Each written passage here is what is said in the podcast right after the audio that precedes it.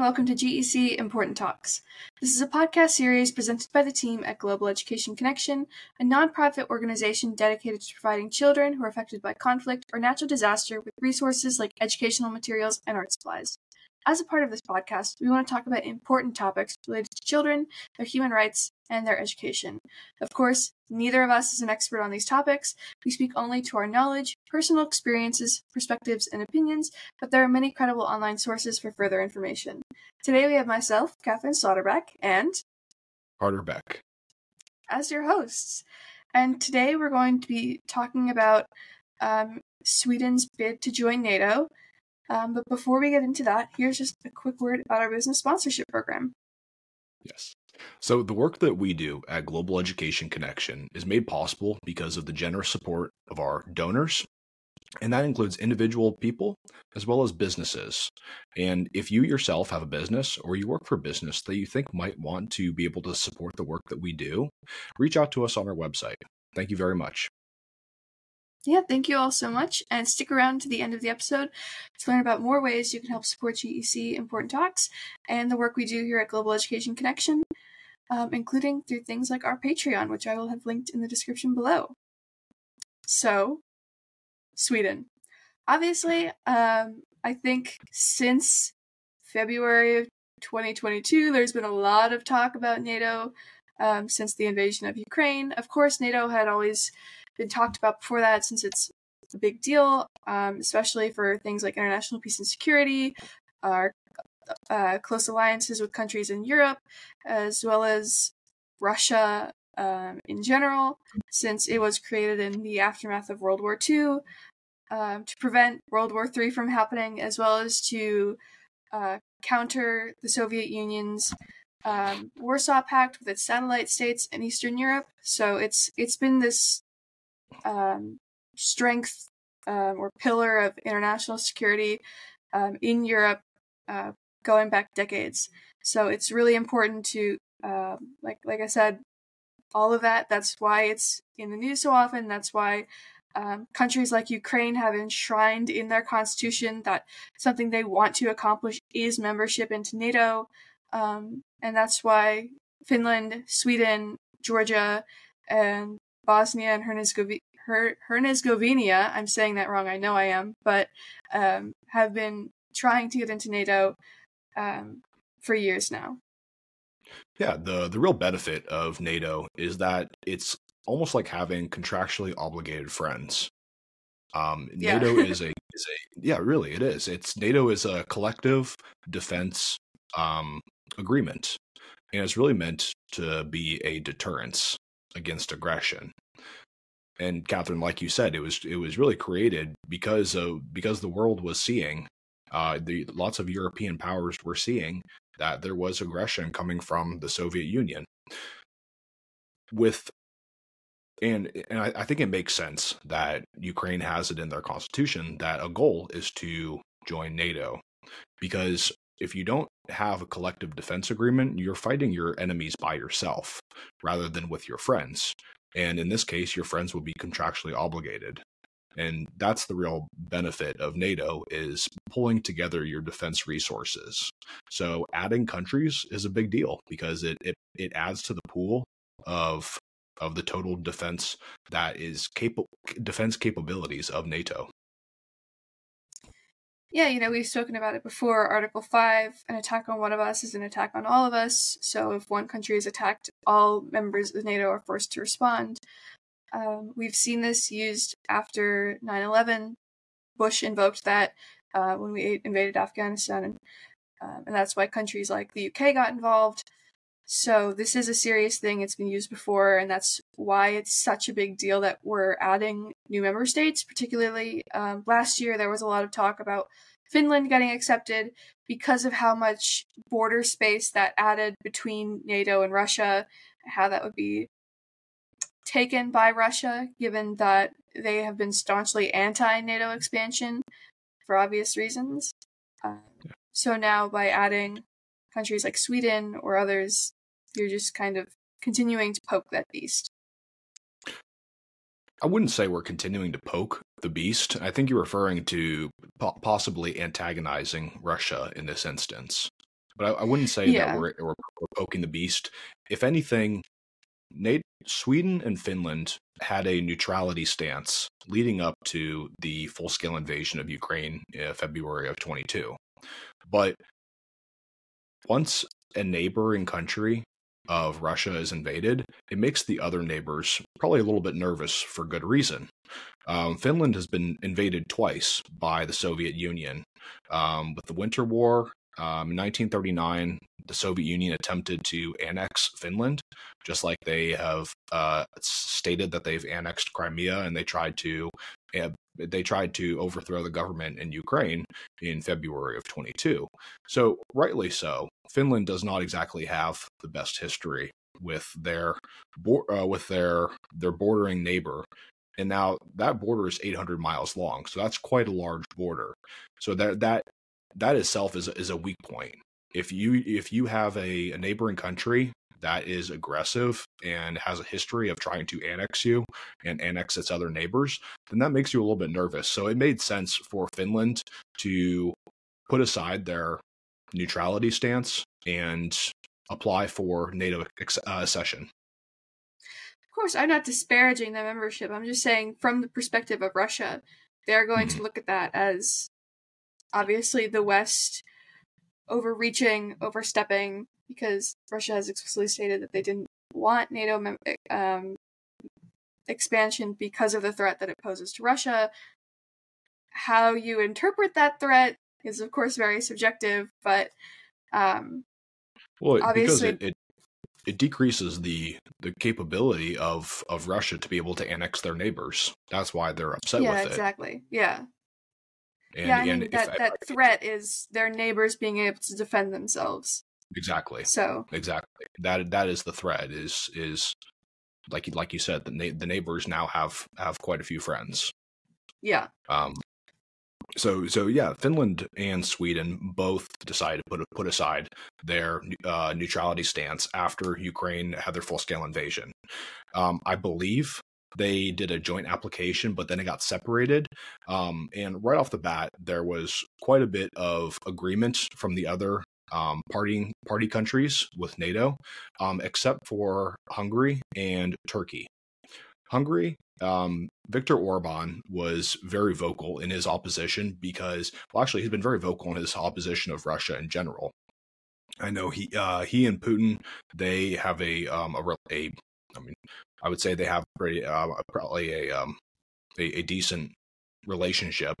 Um, I I think they they were on on speaking terms in turn in regards of the uh, two countries. Uh, Viktor Orban has been very vocal against sanctions um, imposed against Russia. Uh, he stated that the European Union needs um, the Russian resources, but since the European Union kind of pushed aside Hungary's um, veto, they pushed that aside, and they've been able to actually do quite well. Um, they've been able to find alternative sources of of for their energy needs, and so they really don't need what Russia is what Russia claims they they are so important to have. Um, so really, those were the only two countries that voiced opposition right away, and we'll get into why Turkey was um, voicing their opposition. But I think Orban and Putin just have a, a, a probably the best relationship of any EU country. Yeah, Hungary has definitely been leans more conservative than other European states. Um, it's kind of known for I don't want to say being a problem, but being that kind of the last man standing, the last one kind of dragging their feet. And that's not even going into all of the human rights violations and stuff that go on in Hungary.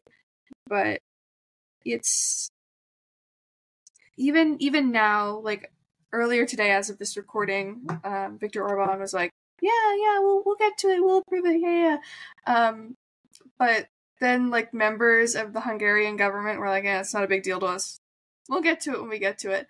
So it's like, well, the Hungarian parliament is currently on recess. So it's kind of like kind of like our Congress, where they're like, "Hey, this is a well-deserved break. We're going to we're going to to use this break, and we'll come back when we come back." Yeah. Yeah, but like Hungary has not put forward any substantive objections to Sweden NATO membership. They've just kind of been like, we'll get to it, but it's kind of when, like, because uh, uh, Orban had also said, you know, we won't be the last country to approve them, and now they are. So, and Hungary throughout the this whole conflict in Ukraine has been really a thorn in the side of the the allies trying to support Ukraine. They have continuously voted to reject aid being sent to Ukraine, um, and it's it's it's really I, I can't understand why or what the rationale is behind the the Hungarian government for doing this, other than they really don't want to upset Russia by supporting Ukraine. And and if if Hungary was standing by themselves, they wouldn't stand a chance. But I think because Turkey was vo- voicing their opposition, Hungary uh, utilized that and was able to also say, "Hey, we we oppose this as well." But now that yeah, because... now that uh, Tur- but now that Turkey um, ex- accepted Sweden, then Hungary Hungary will will you we will see that Hungary will have no real objective uh, object objection. Yeah. And whether or not you agree with Turkey's objections, the reasons for their objection, they did put forward legitimate reasons. Um, Correct. So, like I said, whether or not you agree with them, because it's really kind of subjective about things that were going on specifically in Sweden with um, an organization that Turkey had labeled a terrorist group. Uh, it's a whole mess of kind of interconnected politics and things to do with the Quran, uh, because there was Quran burnings and a lot of, um, I think, religious tension as well that kind of heightened all of this. But Sweden has worked with Turkey to address those concerns, which is why um, Turkey's parliament finally gave the go ahead yesterday. They passed it. Um, he Erdogan just has to he just has to sign it, and that'll be the yes. So now that so it's kind of strange because Erdogan was the one that originally voiced the opposition, and then he has to give the go ahead, or he had to give the go ahead to Parliament to be able to vote on it. So he said, "Yes, we accept uh, the changes that Sweden and Finland have made.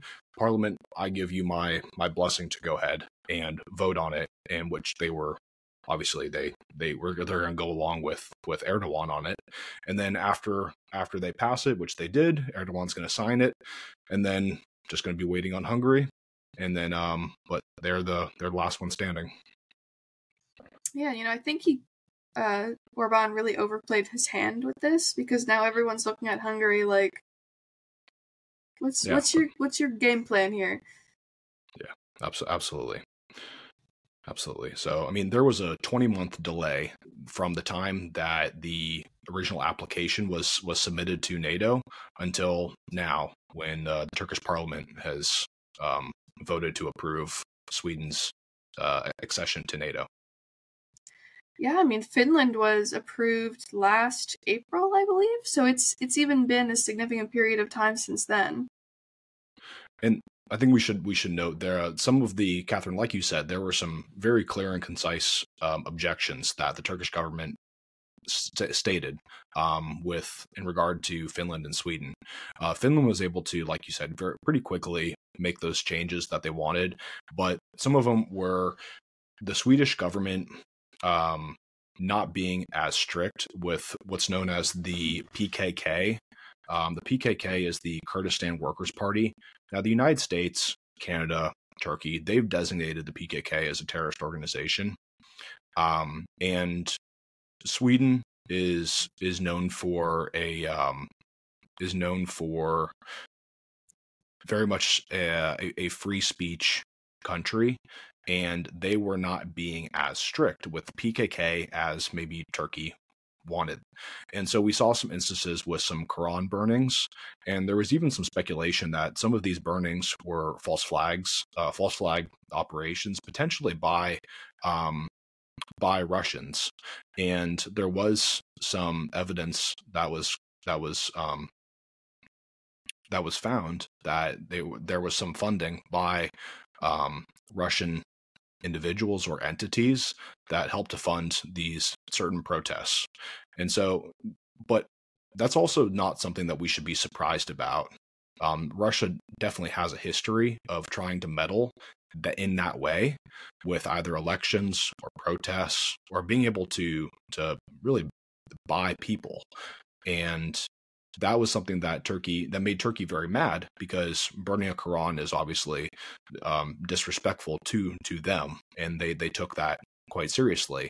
So they wanted some, they wanted one some stricter regulations when it came to PK, the PKK party in Sweden, and we even saw that with Sweden extraditing um, one of the the members, a PKK supporter, uh, to Turkey um, with this NATO bid.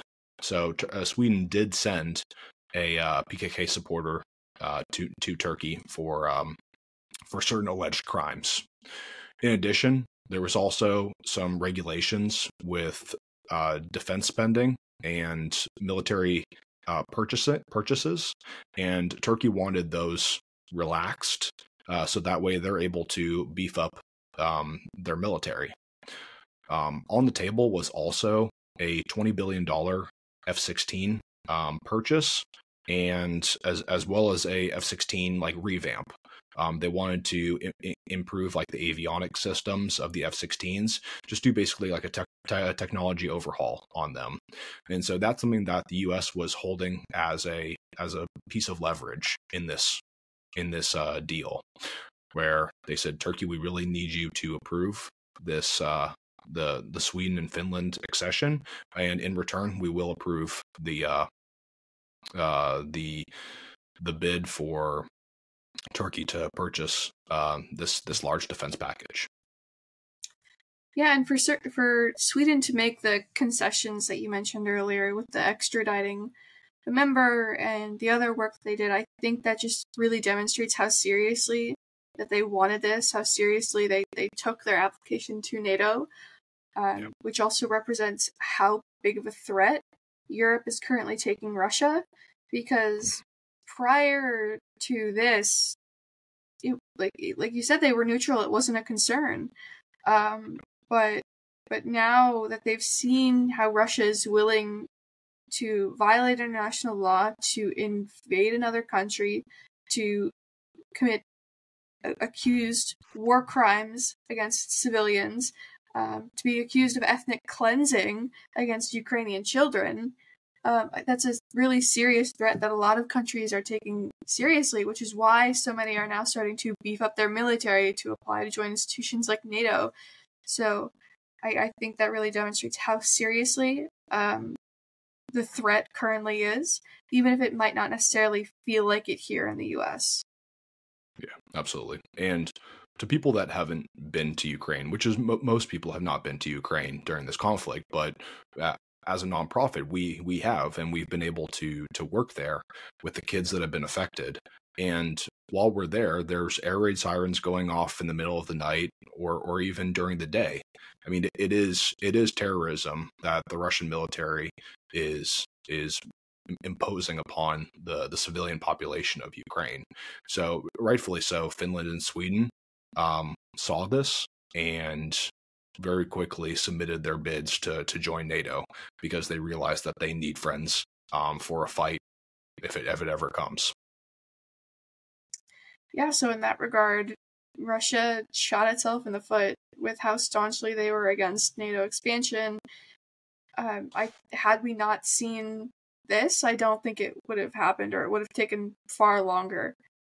Um, so, um, Russia has a history of attempting to annex other countries. I think there was Georgia in 2011. Um, they control a part of Moldova called Transnistria. they've got about 5,000 troops right now, and they're they're not going to leave that part of Moldova. Um, but Moldovans can't go there.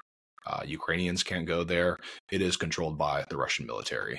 And so Russia has a history of aggression, but I think it's just the final step of okay, they annexed Crimea and then they tried a full scale invasion of the entire country, which failed, thankfully, uh, because of the, the the the courage and defense of the Ukrainian military.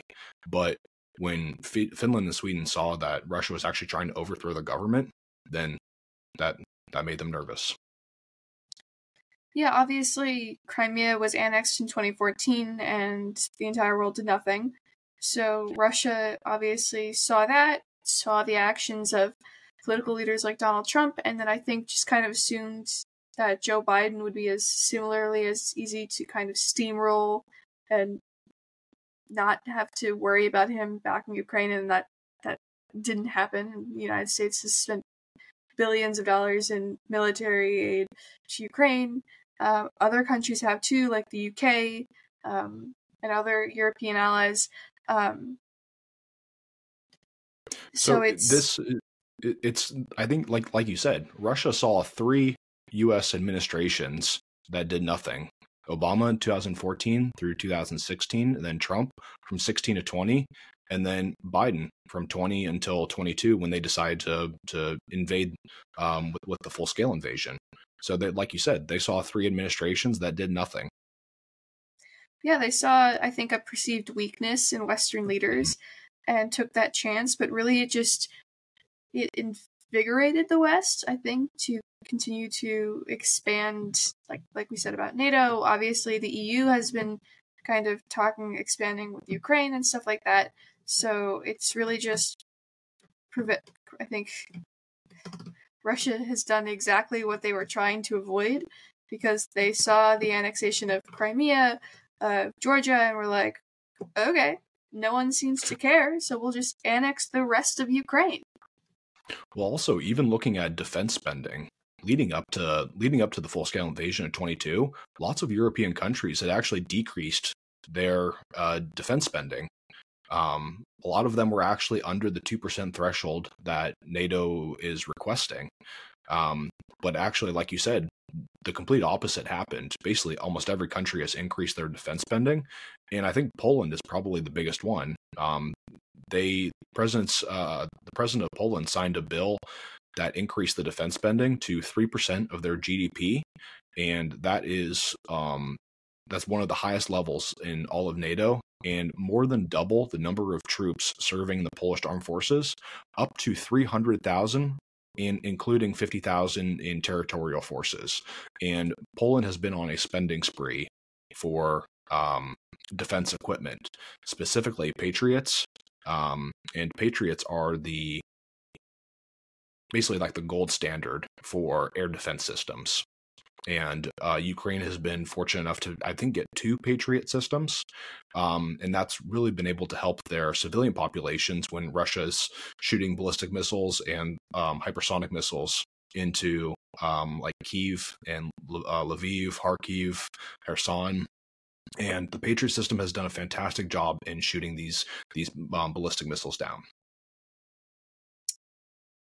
Yeah, um, I I'm not surprised that out of all the countries, Poland is the one beefing up their defense. I think we all remember the very scary day last year when like all of the news was like, "Oh my God, Russia just sent like a missile into uh, Poland," and they were like, "No, no, no, no, don't worry, it was just a Ukrainian one." Um, yeah, it was a it was a Ukrainian um, air defense missile, and it it um it it missed the Russian missile and fell down in a in a farm in uh, in Poland.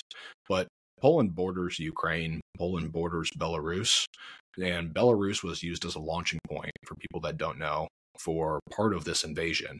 A lot of the Russian forces that were trying to take the capital went down through Belarus. So for Poland to be increasing their defense spending as much as they have been is is justified. Yeah, and it wouldn't.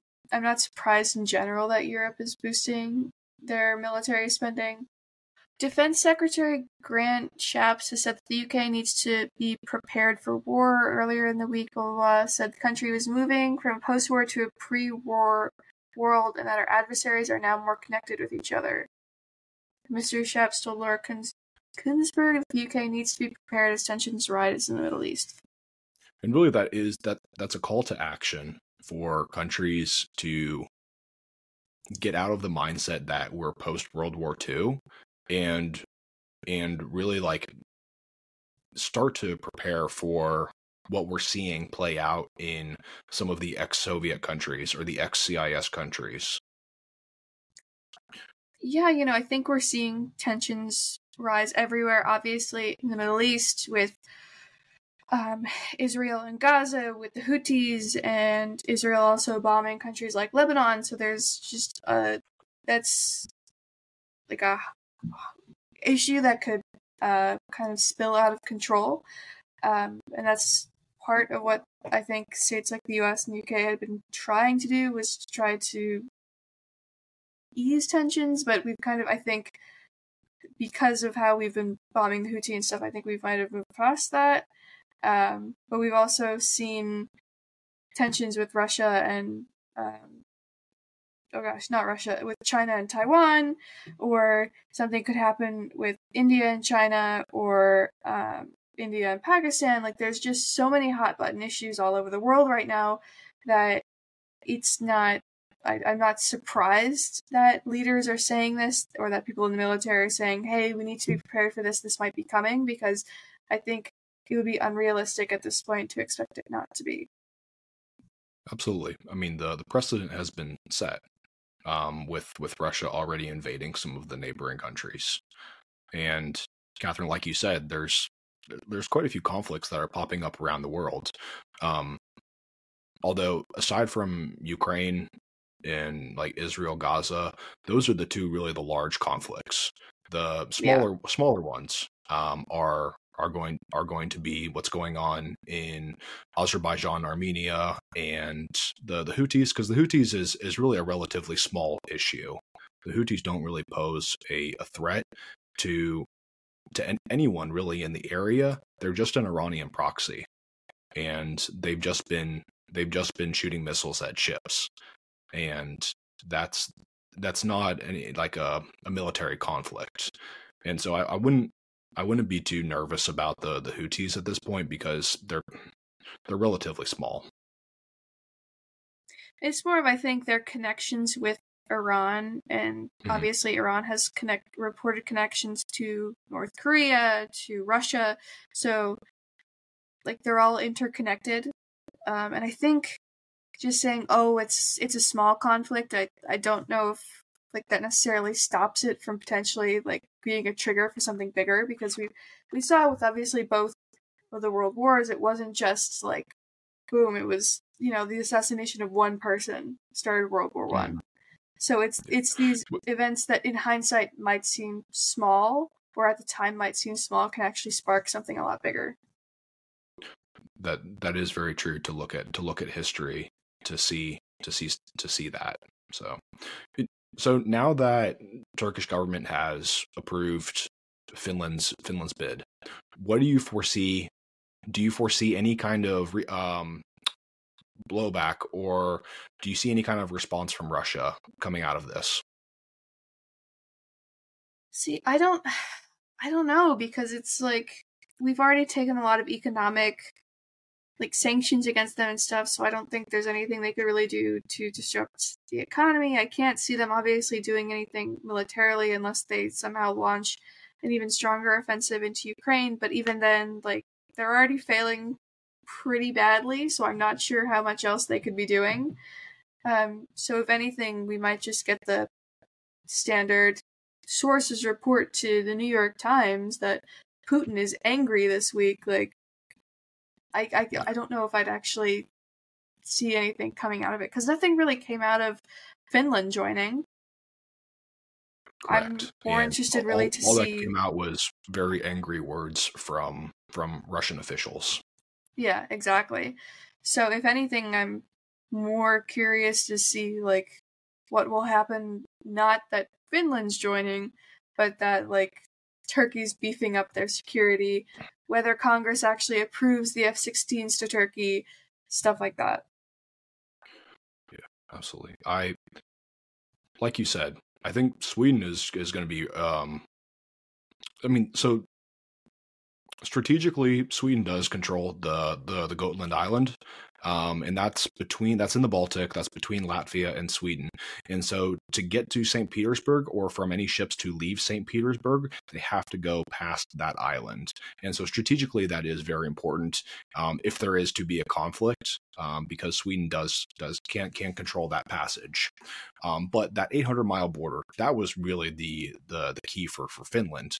So I think if there was going to be any kind of blowback um, or response from Finland or Sweden joining. I, I, would have expected it to be from Finland, but like you said, we didn't see anything because the Russian military really overestimated their capabilities in Ukraine, and also it would be foolish for them to strike a a newly joined NATO country because they they know what that means. Yeah. If anything, I could see something happening like before Hungary approves it and that could be like the reason that Hungary and Orban like drag it out if okay. Russia wanted to do something militarily against Sweden. But again, I don't I don't think it, that would serve a purpose because they would do just. You see, do you see any kind of um, straining tensions with the European Union and Hungary? Because Hungary currently is a member of the European Union, but they're they're kind of like the the outcast at this point. Do you do you see that going anywhere? Yeah, the EU and Hungary have kind of been at odds for a while, specifically because Hungary has human rights violations and stuff. The EU was like, "Hey, can you not do that?" And Hungary was like, eh. um. so nice. I I don't nice. know how. Yeah, I'm I'm very eloquent. Um, I'm not really sure how what else they would do because I know previously I think there had been sanctions where they had cut off funding and stuff. So if anything, I could see the EU continuing to do that, or if there's maybe more pushback from NATO, um, or pushback from countries like the United States if there's something that Joe Biden or Congress would do. But if anything, I just think Orban's going to be getting a lot of strongly worded emails until Hungary approves them yeah, I, think Hungary's in a position where they're not strong enough to be independent from the European Union.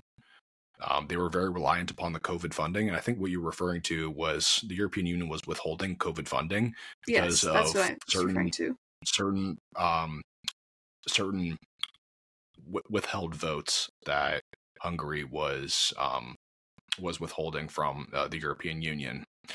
And so I, I, that was one of the ways that they were able to accept the Finland's accession to to NATO was they had that card of extra COVID funding. So Hungary really isn't strong enough to be able to function along um, alone, but also they like like geographically they they're pretty isolated. If they wanted to have a friend in Russia, they are pretty isolated because they are surrounded by other European Union countries.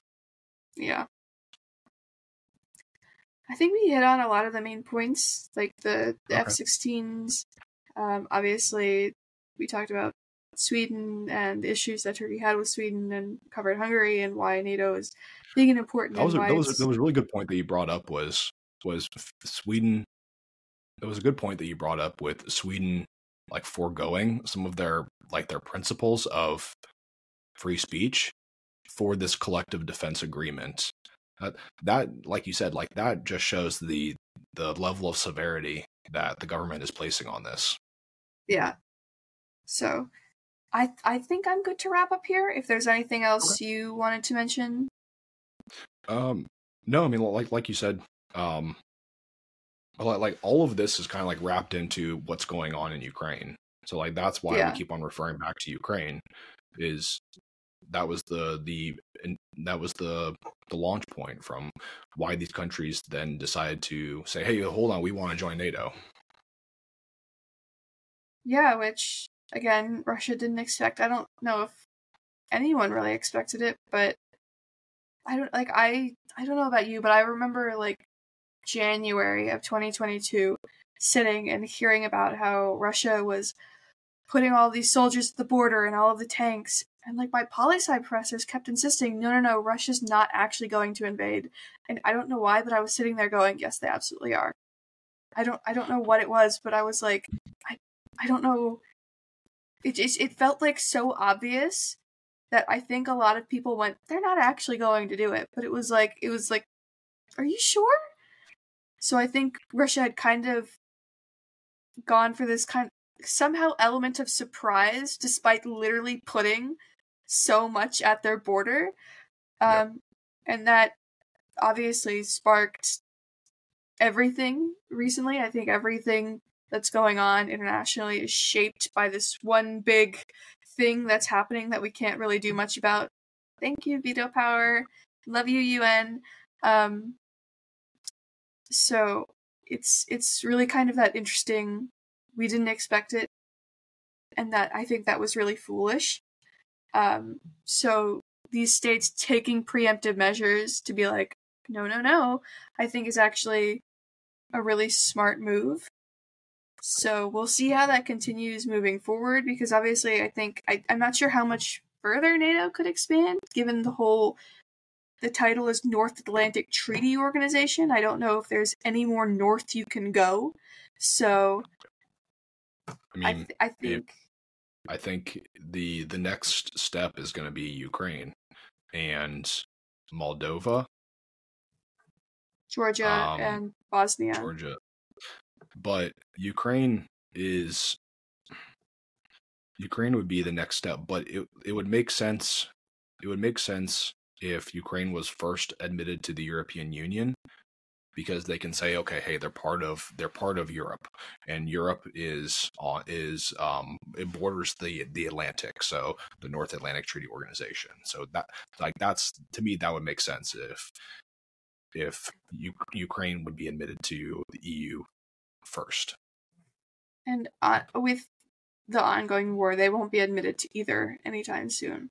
It would have to be after they and, and that's what Russia wants, though.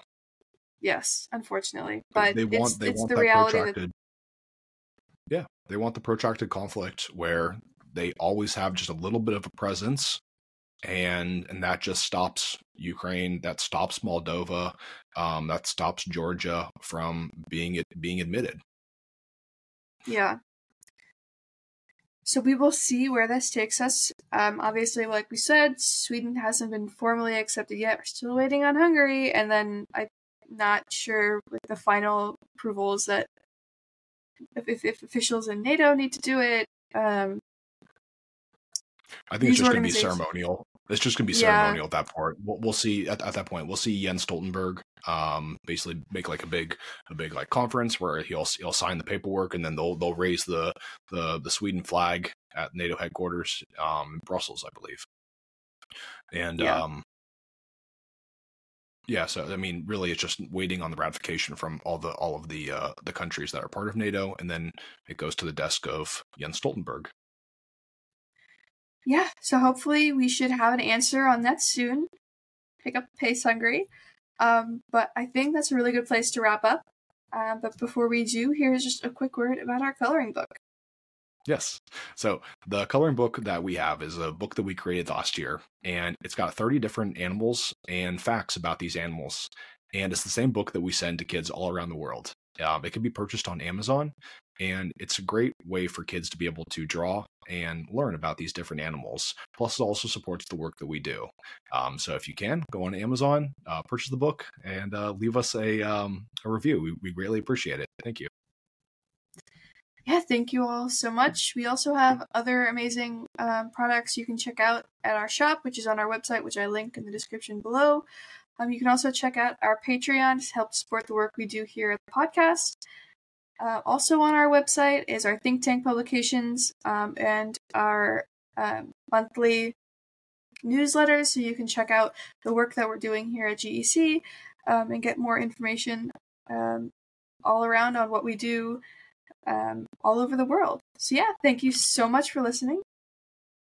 Oh, on on the uh, also, I wanted to add a note. Uh, a couple weeks ago, we were talking um, a podcast, and we we incorrectly um, made a statement that Federal Reserve Chairman Jerome Powell um, had previously worked for Goldman Sachs, and um, we we that was an incorrect statement. Um, so we want to um, we want to retract that and say say that that he actually has been he's actually served in a couple of different positions within within the Federal Reserve, but he has not worked for uh, Gold, Goldman Sachs. Yes, we apologize for that.